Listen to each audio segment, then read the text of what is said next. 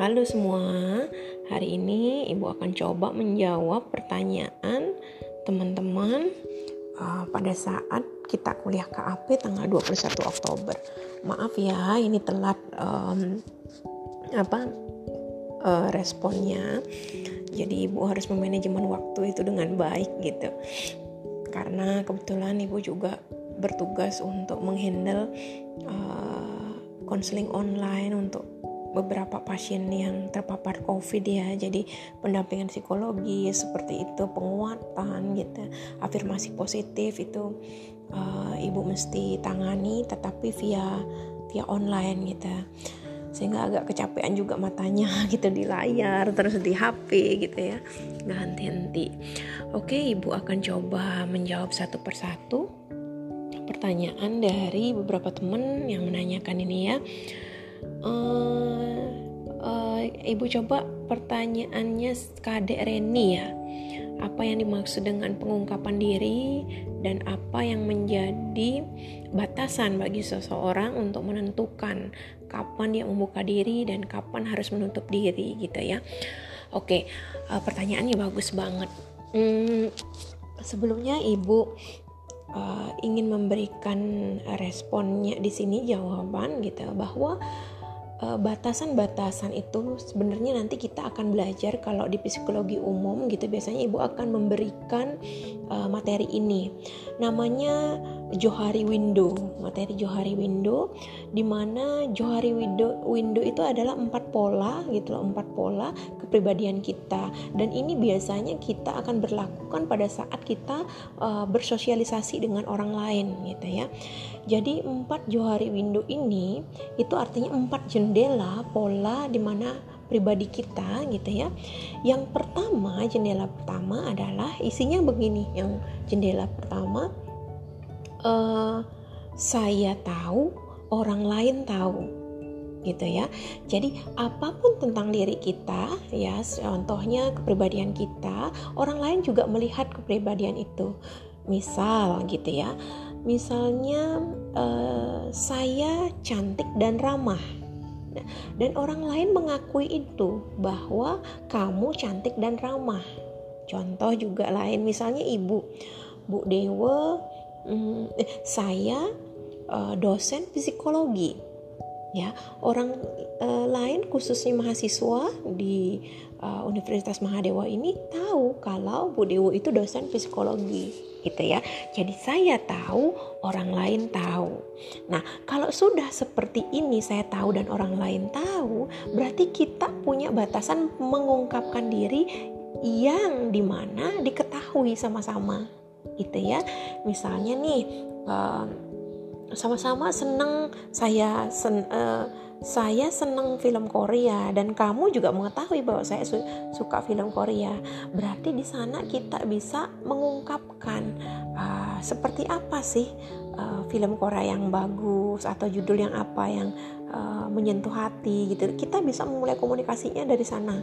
Nah, itu yang pertama. Kemudian yang kedua itu ada saya tahu orang lain tidak tahu Ya, artinya kita sendiri yang tahu tentang diri kita, tetapi orang lain belum tentu tahu.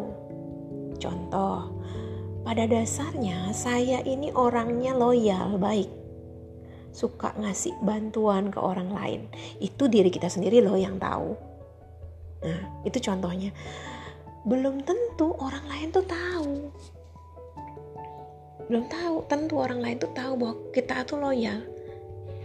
Kita itu suka ngasih orang lain gitu.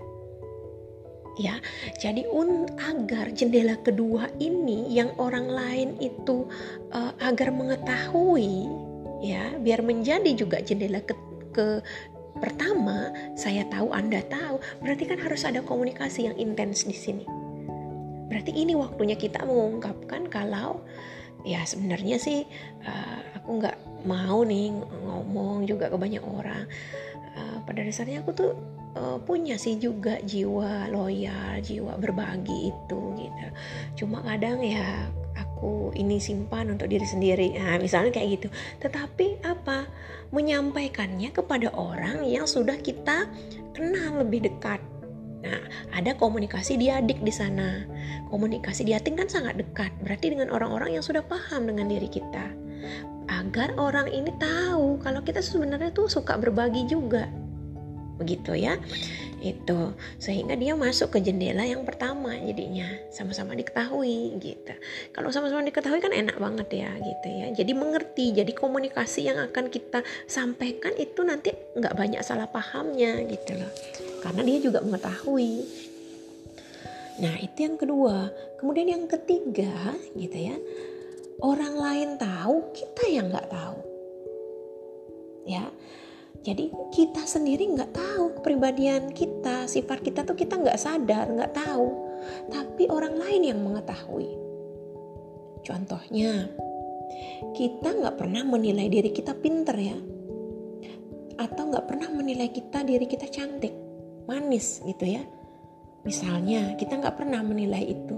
Kita berjalan biasa aja gitu ya. Sampai akhirnya banyak orang memuji kita kamu cantik loh, kamu pinter loh. Ya, sampai akhirnya banyak orang memuji kita seperti itu, kita baru sadar.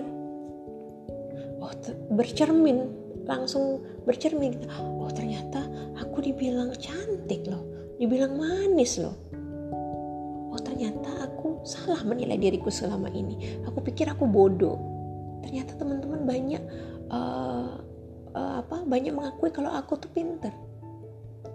Nah, berarti pada saat kita sudah sadar mengetahui itu dan orang lain juga mengetahui, komunikasi kita kan akan lebih lancar. Ya. Nah, sehingga kita tahu jadinya batasan kita. Pada saat orang lain belum mengetahui tentang diri kita, berarti kan saat itu kita tidak tidak mengungkapkan diri kita uh, seutuhnya gitu ya. Sampai terjadinya komunikasi diadik yang lebih dekat, dekat dan intimasi. Ya, umpan baliknya sempurna. Gitu ya, mendapatkan respon feedback yang begitu baik dan kita pun merasa terbantu. Nah, di sana kita perlu mengungkapkan diri. Kita bisa mengungkapkan diri di sana. Begitupun lawan bicara kita. Ya, sehingga terjadi komunikasi yang baik. Nah, yang terakhir jendela terakhir adalah hidden hidden window namanya. Kita nggak tahu, orang lain juga nggak tahu. Sama-sama nggak tahu nih.